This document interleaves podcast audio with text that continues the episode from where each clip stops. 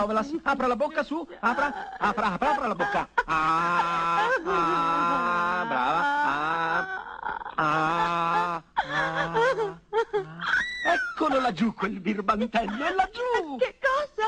Ma come cosa? Il suo clitoride ce l'ha proprio in fondo alla gola.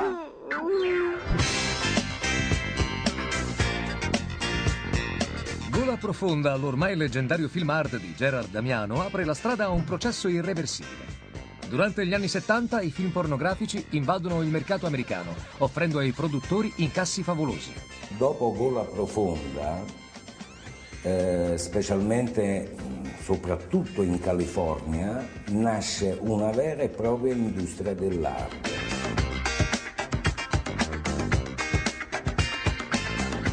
In Italia l'hard non esiste ancora, ma l'erotismo più o meno spinto è ormai un contenuto onnipresente nel cinema popolare.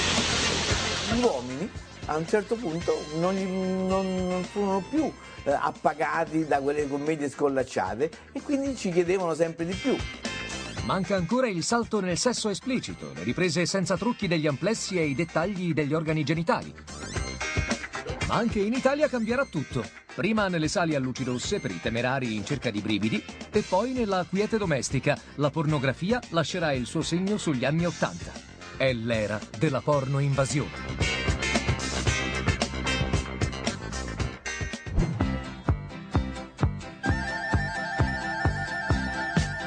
Anni Ottanta sono alle porte. Nel 1977 viene aperta a Milano da Luigi De Pedis la prima sala italiana a luci rosse, il Majestic. Per proiettare pellicole spinte senza rischiare denunce per oltraggio al comune senso del pudore, De Pedis fa mettere una lampada rossa sopra l'ingresso del suo cinema. Allora io che cosa avevo pensato? Se io proietto un film e dico al pubblico in questo locale si proiettano solo film vietati ai minori di 18 anni, chi, chi ha la sensibilità per cui può essere colpito nel comune senso del, del pudore non, non entri. Sopra, alzate gli occhi, c'è una luce rossa che vi dà il segnale di pericolo. Chiuso. Chi vi è dentro esce fuori, ah, che cosa ho visto? A parte il fatto di, eh, scusa, sa, adesso o sei un cretino o ce fai, perché a un certo momento te l'ho detto in mille maniere, ci ho messo pure la cosa dei pompieri sopra, perché dico, è più, più visibile di così.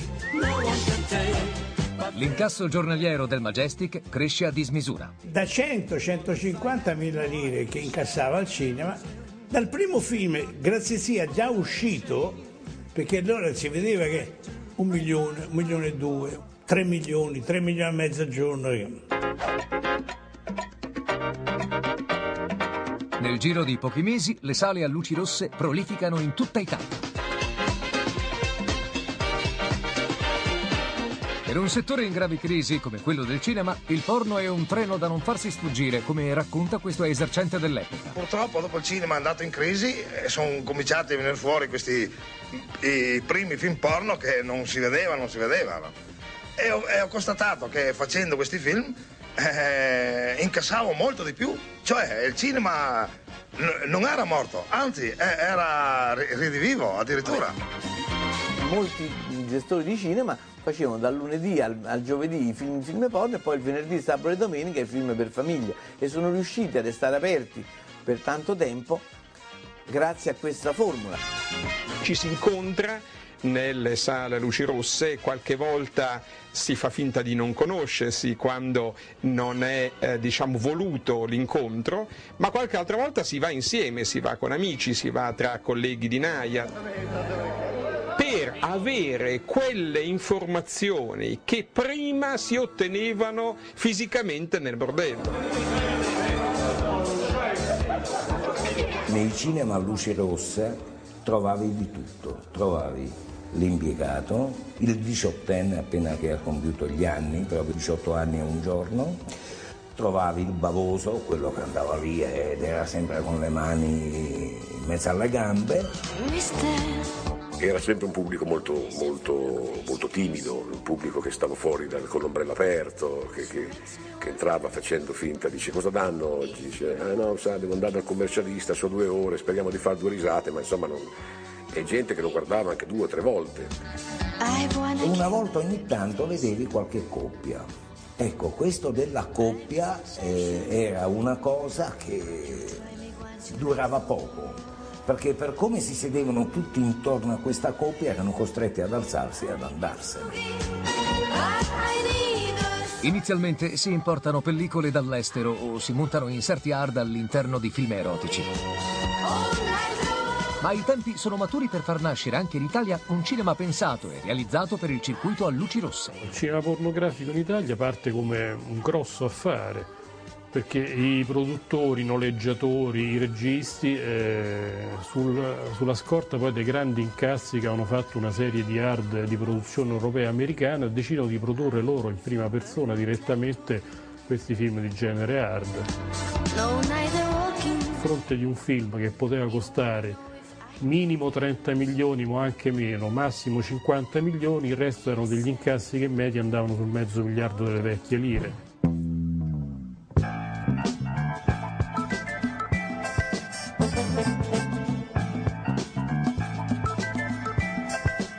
Tra gli artefici della nascita dell'Ardi in Italia c'è Aristide Massaccesi, in arte Gio D'Amato, grande specialista del cinema a basso costo di cui frequenta tutti i generi, dal western all'oro. A un certo punto Gio D'Amato decide di tentare l'avventura dell'hard. Eh, nell'estate del 1978 parte per girare alcuni film a Santo Domingo.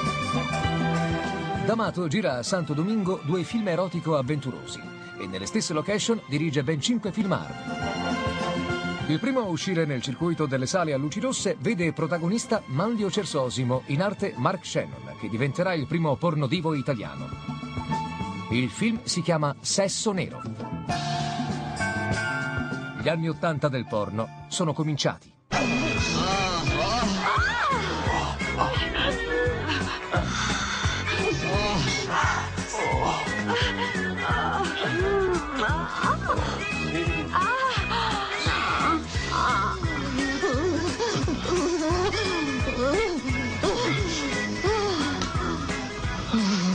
Stato bellissimo.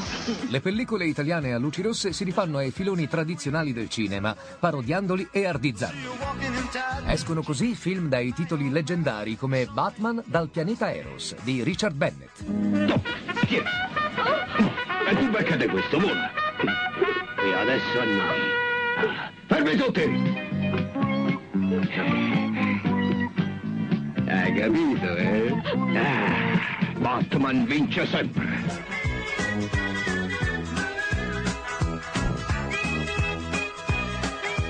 Per reclutare le attrici dei film hard un po' si pesca all'estero e un po' nei teatri che offrono spettacoli osè.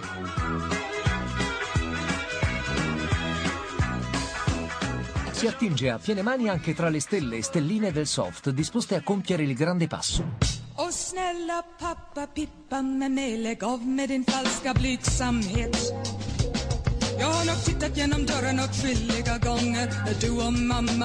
Fa våldsamt scalpore il caso della scandinava Marina Edman, ex modella e signora dell'alta borghesia, sposata col popolare giornalista televisivo Paolo Fraiese. Lei prima faceva la hostess, prima di fare, di fare hard. Ed è infatti su un volo che ha conosciuto quello che sarebbe stato il suo futuro marito, appunto Paolo Fraiese. Dopo qualche apparizione in commedie erotiche ed alcuni servizi fotografici piccanti, Leitman diventa una delle protagoniste più estreme ed attive del periodo iniziale dell'hard italiano. Per molto tempo mh, il marito non sapeva che in realtà frequentava i, i set porno. E poi quando l'ha saputo, oh, ovviamente eh, l'ha, l'ha presa molto male, poi ha chiesto il divorzio. Per molto tempo lei si è firmata con il nome del marito. Poi insomma, hanno avuto una causa e il marito le ha proibito di usare il, il suo cognome. Marina lascia nell'ambiente uno straordinario ricordo di sé. Di lei gli attori raccontano che fosse una ninfomane. Io ti farò impazzire d'amore, io sola posso darti le sensazioni più grandi, ti farò dimenticare Laura. Sì. Giuramelo. Sì, lo giuro. Vedrai, sarà bello, vedrai, ma tu non dovrai più andare con Laura, capito? Fedora, io voglio amare solo te. Era una che proprio lo- non vedeva l'ora di poter cominciare. Quante volte io ho provato a dire no, adesso tu ti metti davanti, vedi il membro di lui e tu avvicini con questa piuma, lo accarezzi, poi ti avvicini, lo guardi, eccetera. Lei cominciava la scena, faceva una spiumata e poi puff, lo chiappava. Dico, eh, ma, stop, ferma, eh, guarda, guarda, un attimo, ho detto aspetta, con calma, cioè, io non ci riesco, io quando c'ho lì lo devo chiappare.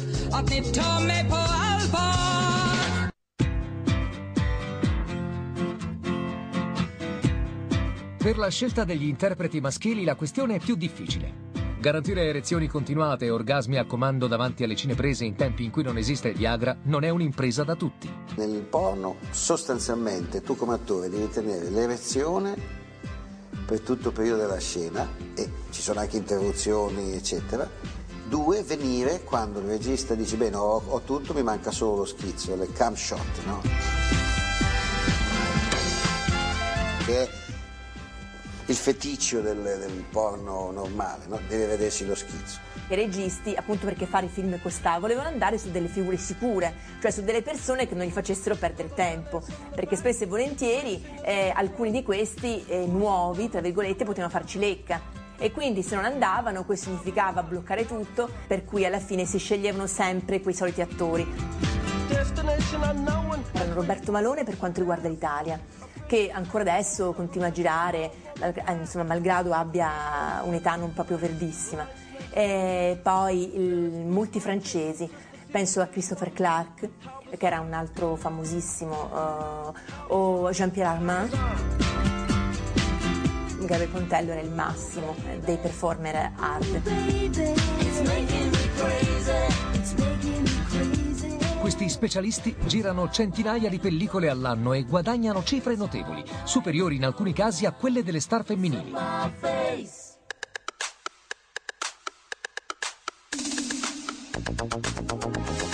Il giro di soldi attorno al porno cresce di anno in anno, ma il business si sviluppa nella più completa clandestinità. Negli anni Ottanta non c'era nessun tipo di legislazione che riguardasse operatori del settore della pornografia. Le uniche norme applicabili in materia sono gli articoli 528 e 529 del codice penale che vigilano sul comune senso del pudore. Norme che all'epoca, nonostante la rivoluzione sessuale degli anni 70, sono spesso usate in senso repressivo. L'articolo 528 che recita chiunque allo scopo di farne commercio, importa, esporta o comunque detiene scritte, immagini o scene è punibile da tre mesi a tre anni. Ma che cos'è l'oscenità? Che- Allora il 529, l'articolo dopo, ti viene in aiuto e dice è osceno tutto ciò che offende il comune sentimento del pudore. E lì si entrava in un labirinto, perché ciò che è comune sentimento del pudore per me che sto a Canicattì o per te che stai a Bolzano è completamente diverso. I rischi che correvano i distributori di questi film erano eh, i sequestri, perché comunque c'era una magistratura che era specialmente al nord, parliamo di Milano, che era molto attenta sul fronte del cosiddetto comune senso del pudore. C'era proprio un nucleo operativo della polizia che andava a controllare. Laddove vedeva le scene di sesso, dove secondo loro in base al 528 era vietato, bloccavano la pellicola, la sequestravano. Ma i film hard escono ugualmente nelle sale. Registi, produttori e distributori elaborano una serie di trucchi per aggirare gli ostacoli della legge. Dai titoli dei film che cambiano vorticosamente alle società fantasma costituite per evitare incriminazioni. Ma il metodo più usato è quello di presentare alla commissione censura pellicole opportunamente purgate dalle scene esplicite. Venivano tagliate le scene hard e alla censura si consegnava il- diciamo, la pellicola pulita. Molte pizze venivano consegnate al gestore del locale e venivano levati i metri del porno, de- de- delle, scene, delle scene di sesso, e gli venivano consegnate. Con- e si diceva questo è il film e queste sono le scene porno. State decidere se mettere, rischiare o meno. Tanto è vero che io ti incontravo e ti dicevo sono stato ieri al, al cinema Luxor vai a vedere perché c'è una scena porno è fortissima. Poi ti incontravo il giorno dopo e eri incazzato, mi dice io l'ho vista questa scena, perché quel giorno non l'avevano messa, la mettevano in orari particolari, in orari dove non c'era il rischio. Fai conto alla sera alle 8, dalle 8 a mezzanotte, ma se andavi alle 3 la scena non c'era.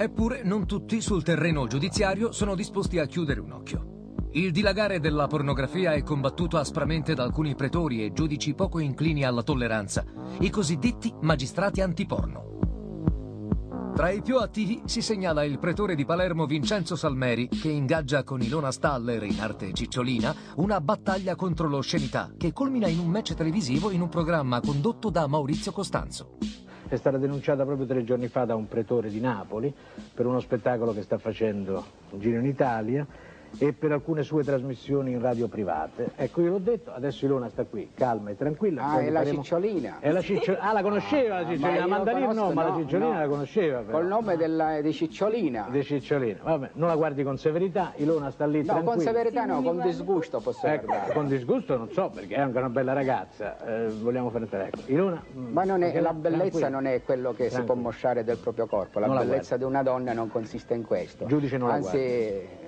Certe donne più si spogliano e meno appariscono belle. Ecco. Eh, no, le, le donne. La difesa a oltranza della morale pubblica è condotta a suon di sequestri, perquisizioni e arresti. Tra i vari magistrati antiporno si distingue il sostituto procuratore Alfredo Rossini, responsabile a Roma dell'ufficio spettacoli e stampa.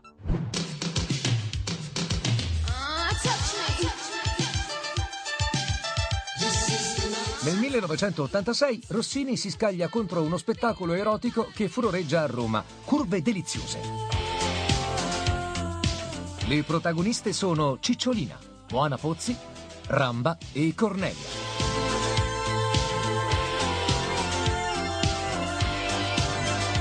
Lo spettacolo viene sospeso e le attrici denunciate per atti osceni in luogo pubblico, processate e condannate a sei mesi senza condizionale, come Cicciolina racconta a John Holmes nel film Carne bollente. E tu che cosa hai combinato? Mi hanno dato sei mesi per uno spettacolo molto artistico, molto innocente. L'ha detto anche il mio avvocato. A sostenere gli attacchi delle procure è la Chiesa Cattolica, che nel corso del decennio interviene molte volte per condannare la pornografia, definita immorale e antisociale. Questa esposizione del nudo preoccupò molto la Chiesa, che eh, nella sua storia ha sempre difeso e valorizzato l'idea del pudore. La pornografia soprattutto, ma anche soltanto questa cultura del nudo, Ehm, tendeva a ridurre la sessualità a pura genitalità e alla fine eh, porta alla demolizione della famiglia. Certamente la pornografia ha anche la responsabilità di aver fatto saltare più di un matrimonio, di aver distrutto più di una coppia. La scoperta del tradimento dell'occhio in qualche modo eh, per molte donne è stata così violenta da impedir loro di continuare a vivere insieme con questo eh, fedifrago uomo che appunto accedeva alla se vogliamo, innocentemente alla pornografia stessa. Ma i difensori della morale perdono la loro battaglia. Gli anni Ottanta di fatto sdoganano la pornografia e l'erotismo esplicito, che entrano a far parte di un'estetica di massa si spalmano sulle copertine dei settimanali, dilagano in tv, sulle pubblicità e al cinema.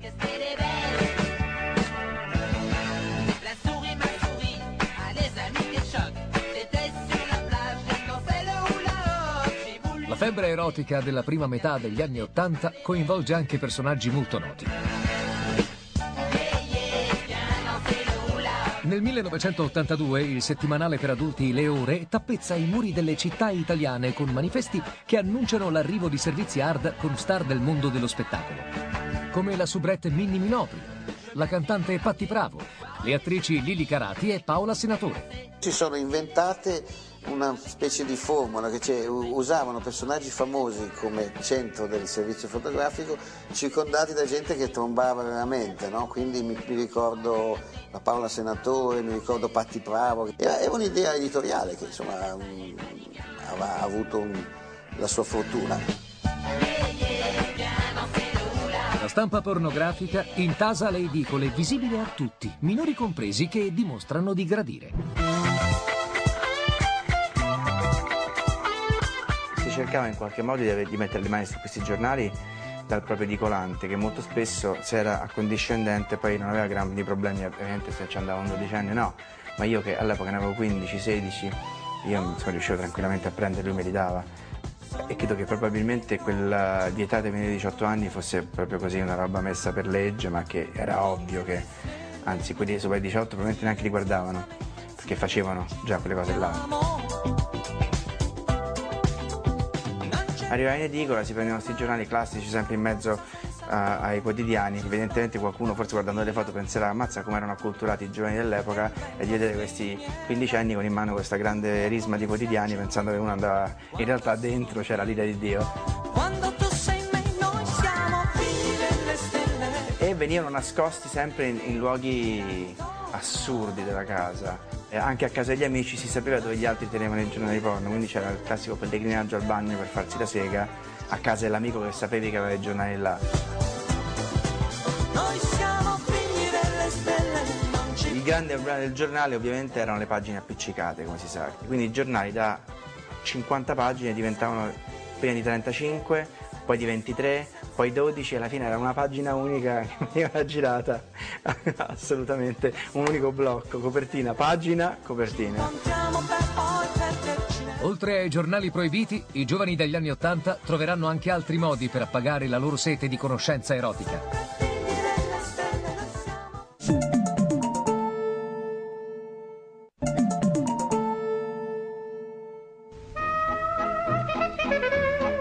Durante gli anni Ottanta, erotismo e pornografia si fanno largo in molti settori della società. Ne è un esempio il cinema erotico italiano, che a metà decennio attraversa un momento di grazia. Nel 1983 Tinto Brass trionfa ai botteghini con il suo La Chiave. Teresa! La maschietta dal musetto del a offrirsi nuda alla cinepresa non è una starlet qualsiasi, ma un'attrice dalla solida carriera, Stefania Sandrelli. Io credo che uno sia il, grand, il, il vero motivo del grande successo della chiave, la Sandrelli. La Sandrelli nuda, la Sandrelli che fa pipì, la Sandrelli con questo pacco di pelo, la Sandrelli con questo culo. Una Sandrelli quasi porno, una Sandrelli comunque che non ha pudore di mostrarsi. Guarda, sembriamo Gio e Giunone negli amori degli dei di Giulio Romano.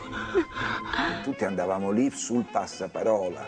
Un giudizio sul film? Deludente. No, secondo me è un bel film, una bella fotografia, mi piace la regia, colore, un po' pornografico. Spinto, spinto. Abbastanza impressionante un po' sconvolgente, diciamo. Il Brass usa degli elementi che poi sono propri del cinema hard, anche se abbastanza edulcorati, cioè c'è il dettaglio ginecologico, cosa che in un erotico normale difficilmente si vede.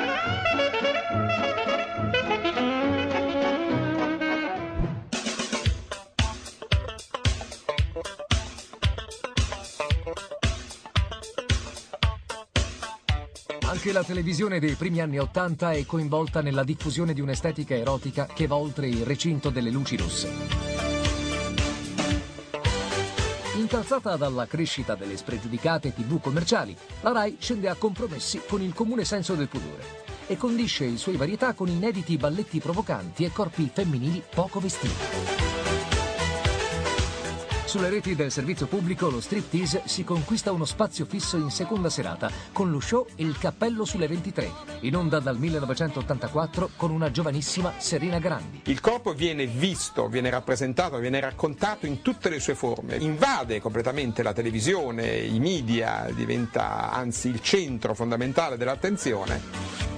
Il culmine del mostrabile nella TV popolare è rappresentato dal programma di Italia 7 Colpo Grosso in cui un gioco a premi diventa un pretesto per mostrare gli spogliarelli dei concorrenti e delle ragazze cincine.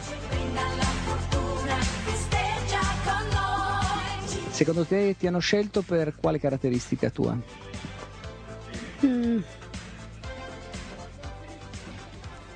Colpo Grosso è stata la trasmissione che ha portato tutto sommato una sessualità abbastanza casalinga, abbastanza casereccia, da, da, da varietà in fondo. Ecco, mi dica sinceramente, ma questi giochi li fa anche a casa? Dipende con chi. Io ho sempre avuto il sospetto che insomma, però è, è così, è una follia perché non è vero. Però ecco, se non mi meraviglierei che dietro a Colpo Grosso ci fosse Silvio tra la barzelletta e la crociera, sta lì colpo grosso, insomma.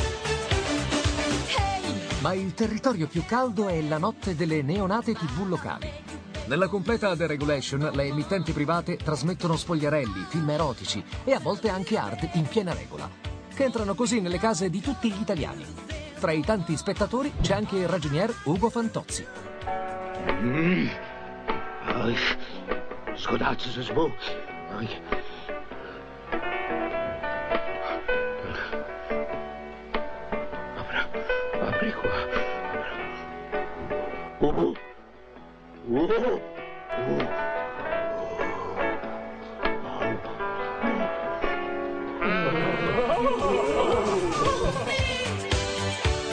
Bisogna aspettare ore proprio di nessuno. Eh, e a volte se si aveva culo improvvisamente finiva una roba anche tagliata a metà e partiva un porno pazzesco, porno porno. Eh, questo è stato così per un po', fino a quando poi è nato il VHS. Inventato in Giappone nel 1976, il videoregistratore domestico VHS invade il mercato italiano nella prima metà degli anni Ottanta. Nel nostro paese il pioniere delle cassette hard è Giuseppe Sbarra. Io andavo ad Amburgo a comprare i soliti filmini Super 8 con le valigie, perché eh, la legge non ti permetteva di importarli. Giorno il uh, titolare del, di questa azienda chiama, mi fa Mister Sbarra, Mister Sbarra, ci sono le sono VHS, io capisco solo la parola VHS.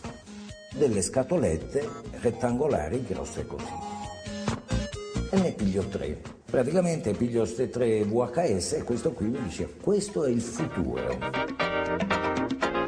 Tornato in Italia, Sbarra capisce che il nuovo formato avrebbe cambiato le regole del gioco. Tempo due mesi, i VHS ormai si vendevano come il pane. Avevo gente che veniva da svariate parti d'Italia, veniva a Milano a, fare la spesa. Io avevo clienti che venivano da me, eh, acquistavano 10-15 film porno a settimana, per cui ha portato la gente a rimanere in casa. Le sale a luci rosse si incamminano sul viale del tramonto. Nella quiete domestica la visione dei film hard trova infatti il suo ambiente ideale e per gli spettatori è una vera rivoluzione. C'ho un VHS a casa, mamma e papà vanno a dormire. Ciao, ciao, sì, buonanotte. Infilare la cassetta molto pericoloso perché i VHS erano molto rumorosi e poi questa cosa appunto meravigliosa che neanche i nostri padri avevano del fast forward. Vedevi su quel tasto lì avanti veloce che era il più consumato di tutti.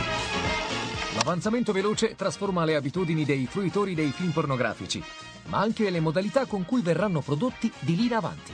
Ha fatto sì che la gente si abituasse ad avere una pornografia esclusivamente eh, l'atto sessuale, senza preparazione, senza background dei personaggi, senza... E ormai vedono come vedessero dei film western in cui quello comincia pum pum e comincia a sparare da qua, poi quello dietro l'albero pum spara. C'è un film western in cui si spara dall'inizio alla fine.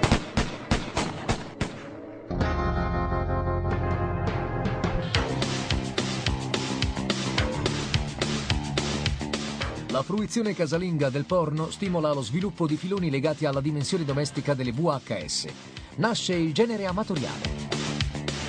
Nessuna trama, registi tutto fare, ragazze della porta accanto che si scatenano di fronte alle nuove videocamere portatili.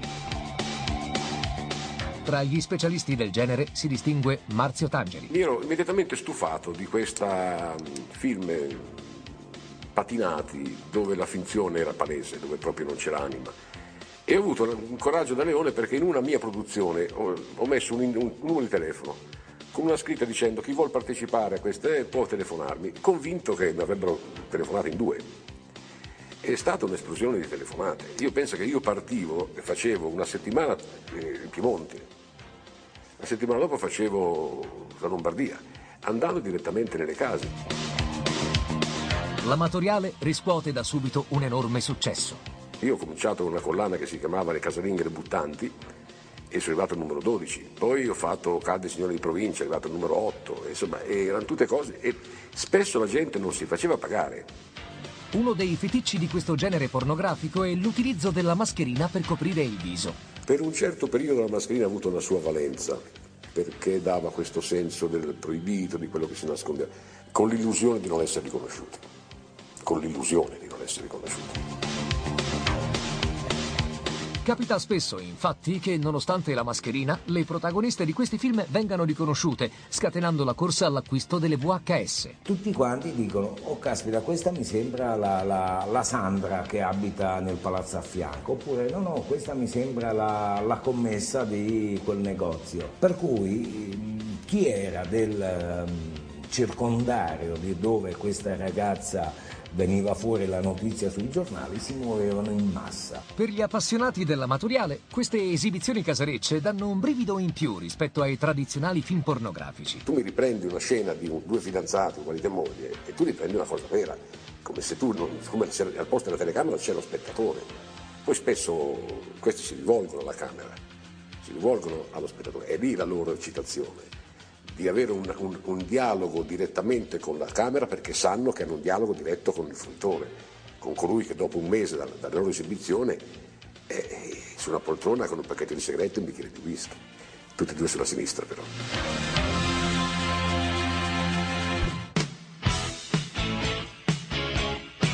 Mentre in Italia esplode il fenomeno dell'amatoriale, negli Stati Uniti l'art è ormai divenuto un'industria che sforna decine di titoli realizzati soprattutto in California. A differenza del, dell'hard italiano, quello americano è già un hard con dei divi, con degli attori riconoscibili, con, è proprio un, una Hollywood parallela. Nomi come Tracy Lords, Vanessa Del Rio, Amber Lynn o John Holmes hanno fatto la storia del porno mondiale. In Italia invece il divismo hard è un fenomeno limitato. I nomi che si impongono davvero sono solo due, Cicciolina e Moana Puzzi. Sono entrambe scoperte del pigmalione Riccardo Schicchi, architetto mancato, poi fotografo, regista e talent scout con vocazioni libertarie e un grande fiuto per gli affari. Schicchi è un mezzo genio, è stato a mio avviso. Lui addirittura ha avuto una vita avventurosa, è stato fotografo di guerra, Nasce come fotografo però con questa grande passione per il sesso, per la pornografia. E costruisce così il suo mondo, il suo impero, eh, giocando sulla libertà individuale, sul fatto che un adulto consenziente per schicchi. È libero di fare ciò che vuole e di vedere ciò che vuole. No, la mia vocazione è nata proprio da una battuta di Enzo Biagi tanti anni fa, durante una trasmissione che si chiamava Proibito, dove appunto ci chiese a me e alla Staller se eravamo missionari e da quel momento ci siamo sentiti tali e io ho una vocazione. Adesso. Ecco, ma missionario di che cosa? Un missionario di, di qualcosa che, che, vince la solitudine, che porta avanti una filosofia dell'amore e della libertà sessuale. Nel 1983 Schicchi crea l'agenzia di spettacolo Diva Futura, la fabbrica di pornostar che sta dietro all'ascesa di Cicciolina e poi di Moana ha dire, nobilitato eh, soprattutto l'aspetto eh, delle performer, per cui ha creato eh, dei prodotti, eh, Cicciolina, Moana Pozzi e praticamente tutte quelle che erano sotto di lui, perché eh, all'epoca aveva, no, no, 99 attrici su 100 erano su, quindi tanto di cappello, anche perché le ha fatte valutare tanto.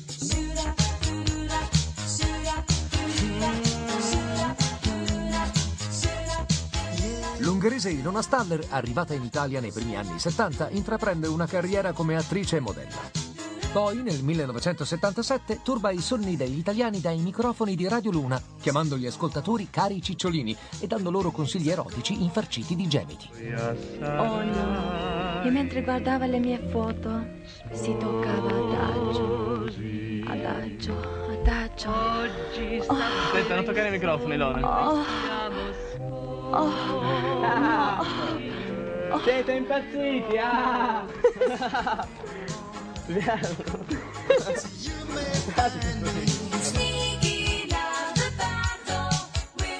Nel 1978 Schicchi trasforma un servizio fotografico per Playmen nella prima performance hard di Ilona. Da quel momento cominciano gli spettacoli e i primi film girati per il mercato video a partire dal 1984.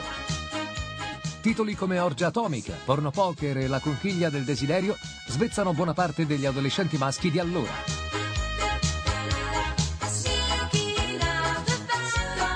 Schicchi offre Cicciolina con le sue vocine, col peluscino, non offre il puttanone, eh, capito, a gambe larghe, con reggicalze in vista, con tutta la volgarità del- di una certa iconografia no? pornografica o bordellesca. Cicciolina appunto a me faceva venire in mente l'amore proprio, io mi ricordo che proprio ero turbato emotivamente di questo. Non era una grande attrice, ma era un grandissimo personaggio e- ed è forse l'unico che resterà nella storia insieme con Moana. Io mi chiamo Anna Moana Rosa Pozzi.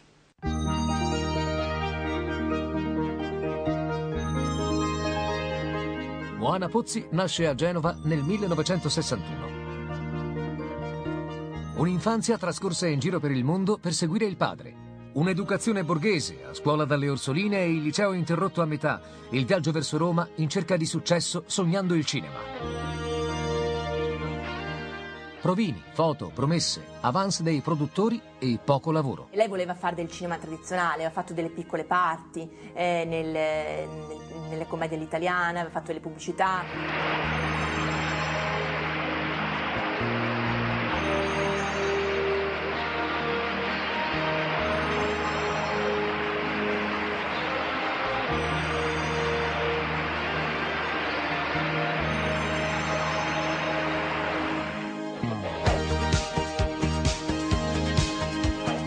Debutto nell'art di Moana Pozzi è casuale. Più che una scelta di vita, la voglia di fare un'esperienza e di guadagnare qualche soldo. Sei molto bella, lo sai. Il primo film è del 1981.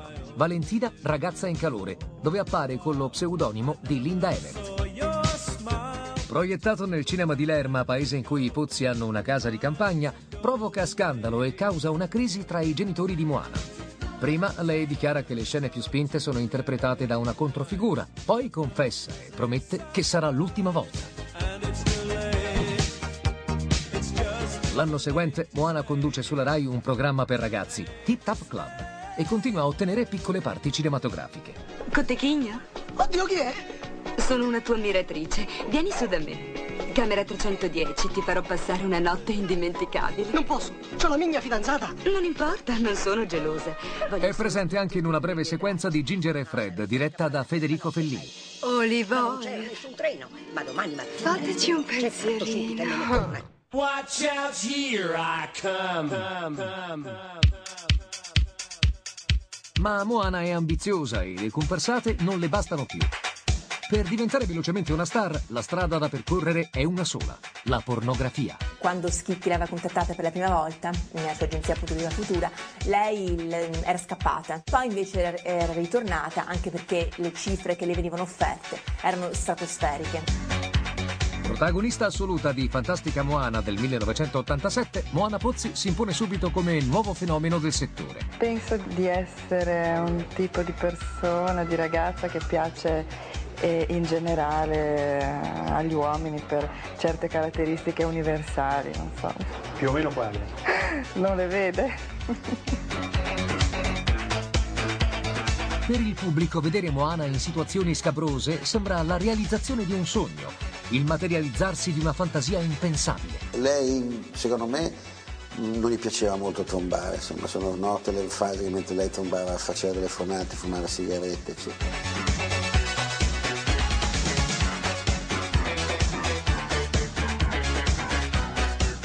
Moana non si limita a recitare nei film hard, rilascia interviste e va in televisione, apparendo diversa da tutte le altre. Moana Pozzi! È stata la prima ad entrare nelle case degli italiani, è stata la prima ad avere delle interviste sui giornali eh, che non fossero del settore e- e- ed è stata con Moana che la gente ha iniziato anche, anche le casalinghe hanno iniziato a dire ma eh, che, che cos'è, che cosa sono i film pornografici, cos'è l'hard. Giornalisti e conduttori fanno a gara per averla ospite. Moana fa scandalo anche quando è vestita. La sola sua presenza nel programma pomeridiano Jeans 2 con Fabio Fazio scatena un caso. Rai 3 mi ha chiamato per una trasmissione. E le casalinghe insorsero così, scrissero alla RAI dicendo che io non potevo lavorare in televisione perché mh, facevo pornografia. Insomma. Moana è ormai tanto popolare da guadagnarsi un'irresistibile imitazione di Sabina Guzzanti. Eh, Locke, ascoltami bene. Allora, quando ti sodomizzano con un preservativo alla fragola, dopo hai sete? L'esplosione del fenomeno Moana oscura l'astro di Cicciolina, che con il suo aspetto da ninfetta perversa, la coroncina e la vocina maliziosa appare molto più legata al mondo dell'arte. Certo, Moana le ha portato via lo scettro perché, eh, perché Moana era diventata famosissima e il nome poi di Diva Futura alla fine è, è stato legato a Moana più che a Ilona Staller che prima era la, la, vera, la vera diva. Moana diventa la nuova regina italiana del porno. Ilona Staller decide così di imboccare una nuova strada ancora più ambiziosa. E ieri sono stato già a visitare il, il Montecitorio. Nel 1987, a sorpresa, viene eletta in Parlamento con 20.000 preferenze nelle liste del Partito Radicale. Cicciolina arriva in Parlamento grazie ai radicali e all'azione di Riccardo Schicchi, alla popolarità che si era fatta e arriva con quello che è il voto di protesta. Quindi voglio dire, l'italiano vota la gnocca, vota eh, Cicciolina, vota la protesta. L'elezione di Cicciolina è uno sberleffo degli elettori ai partiti tradizionali, ma non solo. La pornodiva, che ha fatto collezione di denunce per atti osceni, indossa ora i panni di onorevole a Roma, la capitale della cristianità. È una notizia clamorosa che fa subito il giro del mondo. Ma presto il caso si sgonfia. La Staller è una parlamentare incline all'assenteismo. Pochi e non memorabili i suoi interventi in aula. Io naturalmente ho votato Cicciolina come tutti quanti quelli che facevamo quel, questo lavoro a quell'epoca perché speravamo che avere una nostra rappresentante in Parlamento sarebbe stato favorevole. In realtà non è servito assolutamente niente. Ricordo che scrissi nei giornali che collaboravano, Ilona, tu hai la possibilità oggi di andare di fare una cosa rivoluzionaria. Se vai tutti i giorni al Parlamento e tu lavori come onorevole, puoi fare qualcosa. Se non ci vai non succede niente, non ci andò non è successo un cazzo in realtà.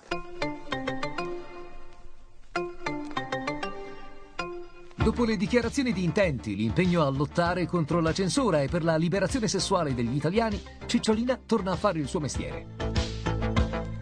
L'avventura politica, che prosegue per qualche anno con altre iniziative simboliche, ha la portata storica di un evento, ma rimane un episodio curioso e senza seguito. Non è mai stata fatta una legge sulla pornografia, non è mai stata fatta una legge per regolamentare la prostituzione.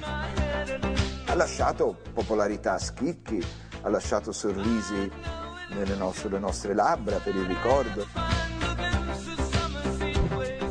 Anche Moana proverà qualche anno dopo a seguire le orme di Cicciolina, fondando addirittura una formazione politica, il Partito dell'Amore. Usando me stessa e la mia popolarità, ho deciso di battermi insieme a voi per dare un piccolo contributo alla costruzione di un mondo migliore. Ma gli elettori non rispondono all'appello di Moana. Nonostante i suoi sforzi, il Partito dell'Amore resta ben al di sotto del quorum alle politiche del 92. Se Cicciolina e Moana rappresentano il porno sotto i riflettori, quello dell'art è comunque un'industria in cui abbondano le zone torbide.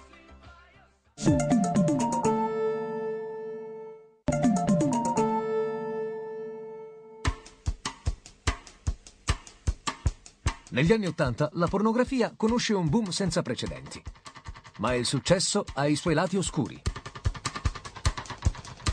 Il decennio è segnato dalla diffusione di un virus che si trasmette per via sessuale, l'HIV. Esplode la paura dell'AIDS e anche il mondo del porno italiano non può rimanerne immune. Nel 1986 il pornodivo americano John Holmes, con i suoi celebrati 35 cm, arriva in Italia per girare due film a fine carriera, stanco e depresso, con problemi di droga alle spalle e il virus HIV in fase avanzata. Io ero presente sul set a Roma quando il mitico John Holmes venne a girare in Italia. Salve, sono John Holmes. Salve. Piacere. Sei John Holmes? Puoi provarlo? Certo. Un momento. Uh, sì. Riconosciuto? Eh? E aveva questo affare enorme, lunghissimo, che non diventava mai dritto, cioè... Non, niente. E aveva quest'occhio velato tipico di chi è malato di AIDS o l'HIV. Lui eh, non disse niente a nessuno. L'attore americano muore pochi mesi dopo. Cicciolina, sua partner in carne bollente, è molto spaventata dall'ombra della malattia e tenta di esorcizzare pubblicamente le sue paure. John Holmes è morto di cancro e appunto e invece dell'AIDS, visto che tanti giornali o giornalisti vorrebbero insinuarlo. Fino ad allora il mondo dell'arte italiano ha finto che il problema non esistesse. E nonostante la morte di Holmes, nel nostro paese non si mette in atto alcuna precauzione per evitare la diffusione del virus. In Francia e in America, dove il problema è molto sentito, eh, si gira eh, col preservativo. Le produzioni obbligano a girare col preservativo. In Italia eh, non si è mai voluto girare col preservativo. Io credo che comunque vivrò sempre liberamente la mia sessualità, non userò i preservativi perché io sono contro i preservativi. Infatti comunque faccio tutte le posizioni della Kama Sutra come anche prima e dopo della nascita dell'AIDS. Non c'è solo la paura dell'AIDS. Il mondo del porno è anche fatto di marginalità, di costrizione e di squallore. Nei primi anni 90 emergono dal buio le storie disperate di alcune pornostar del decennio precedente, come ad esempio quella della bionda tedesca Karin Schubert. In un'intervista lei ha detto, mi pare dopo un tentato suicidio, che non c'era più niente per cui valesse la pena di vivere. Ha cambiato idea. Mm, no, non ho cambiato idea. E perché era arrivata a quella conclusione? Perché mi sembrava di lottare, lottare, lottare e non, non vedevo per che cosa. Lei appunto mi, dice, mi ha detto un giorno che non aveva mai fatto hard. Se non avesse avuto il problema del figlio, eh, che comunque era schiavo dell'eroina, e eh, gli ha venduto non solo i mobili di casa, ma eh, tutto, quello che, tutto quello che trovava. Cani Schubert aveva molto male il, il fatto di fare, di fare hard. Era um, una persona molto triste. Che rapporto ha con la gente? Come si sente giudicata? Malissimo. O come oggi al giornalaio che compro il giornale mi vede uno che porta i giornali. Karin Schubert. Eh, mi pesa, mi pesa. Sarà pure la brutta coscienza che ho con me stessa. Un'altra vicenda drammatica riguarda Lilli Carati, ex modella e attrice in film polizieschi e commedie di successo come Qua la mano con Adriano Celentano. Qua la mano è stato un film che ho girato già, cioè, mi bucavo, mi, so. mi facevo pesantemente, sì, tipo 5-6 grammi al giorno. Moltissimo, sì, devo dire. Qui è arrivato anche il nostro fantasma, è l'attrice Lilli Carati, completamente fuori dal mondo, infatti il suo orologio era indietro di un'ora, quindi No, è arrivata no. in ritardo. Non era solo l'orologio è del fantasma, per cui chiaramente è molto molto indietro. In più ho avuto il contrattempo in Incidenti, autostrada. una, roba, una ruota Sì. che si è bucata, si è forata, sono gli extraterrestri. Lilli passa a fare hard per bisogno di soldi. Tra l'87 e l'88 gira quattro film in uno stato pietoso. Si presentava sul set in condizioni che era, era impossibile poter girare con lei. Sul set il suo malessere e la sua alienazione sono evidenti, ma lo show business della pornografia preferisce girarsi dall'altra parte.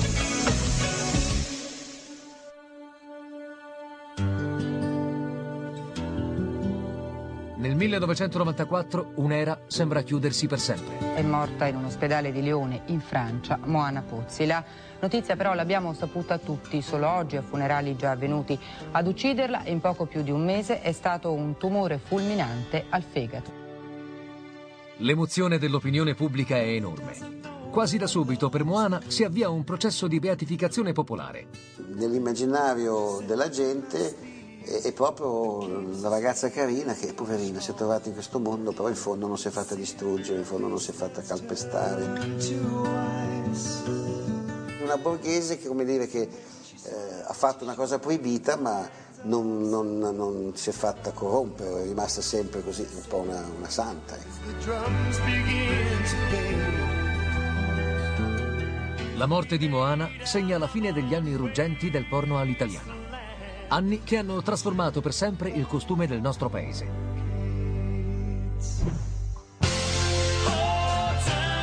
Il brivido ruspante delle sale a luci rosse e delle videocassette è oggi un ricordo. Quell'industria che negli anni Ottanta, tra coraggio e mestiere, cinismo e improvvisazione, aveva cominciato a prendere coscienza di sé, verrà cambiata per sempre da una nuova rivoluzione. L'avvento di internet. Su internet vai e ti scegli quello che vuoi, cioè, a me mi piace quello che fa la pipì dall'alto verso il basso, allora eh, ti prendi quello, quell'altro, cioè, a me piace quella che lecca il dito mignolo del piede sinistro. I pionieri del primo hard possono oggi considerarsi a buon diritto una specie in via di estinzione. Quindi io sono un pornosauro in estinzione e sono l'ultimo dei pornosauri.